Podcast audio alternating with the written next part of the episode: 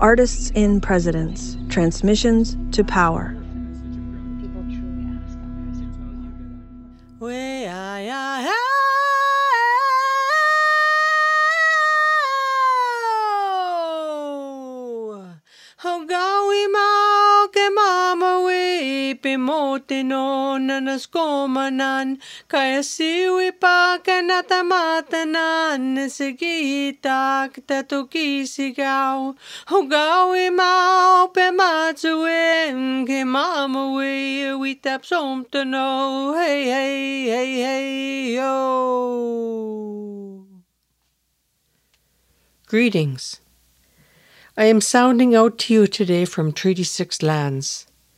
the ancestral place of Nehio, Nehido, Nahkoe, and Dakota people, and the homelands of the Métis, half-breeds, Eguotapemsuak.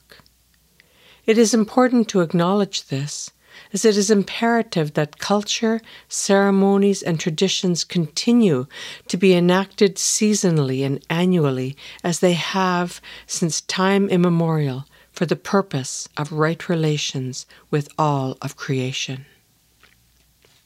Today, I want to remind us that we are all part of a magnificent ecosystem that is Ogawimau, our Mother Earth.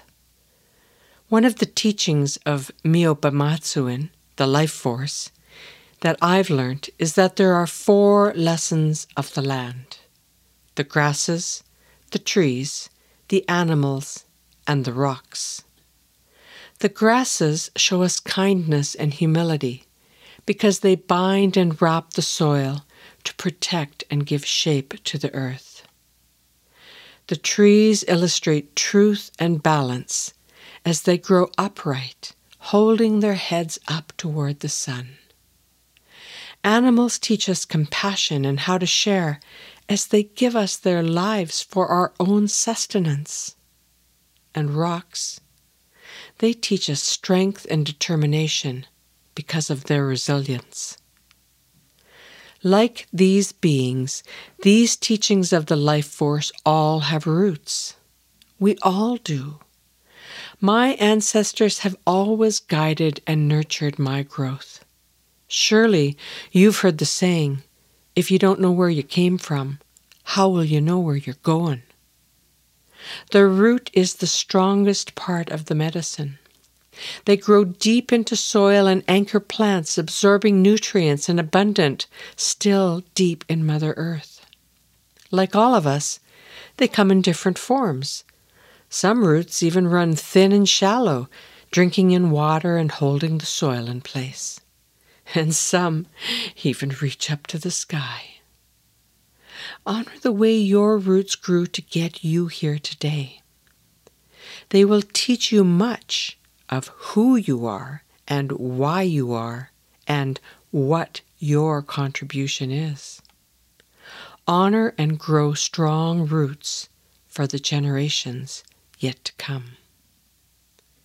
Sometimes we may envy the tall and mighty trees, the ones who know no glass ceiling the ones we call legendary. With a strong foundation, you too can hold your head up and grow tall. A healthy ecosystem is a multitude of life forces. So love yourself. Be fulfilled in your meadow flowerness, your mossiness, your grassiness, and your rockiness, your wild animalness. We are all related. The languages we speak all have roots, sounds deeply connected to place, and their meanings shift and have meaning added based on the roots they've traveled and the stories they've shaped.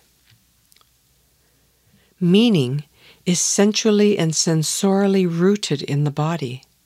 And without this embodied connection, language too would wither and die. Know that, like the monoculture of English I am transmitting today, it is suppressing the resonances of the language of this land.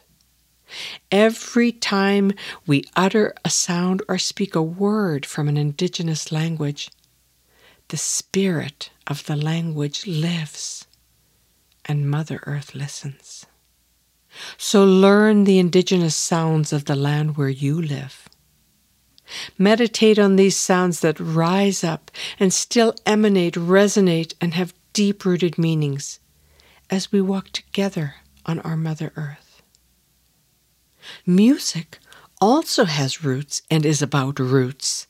The primary tone in a song usually starts and returns there, as it helps both the musician and the listener remember how to get home.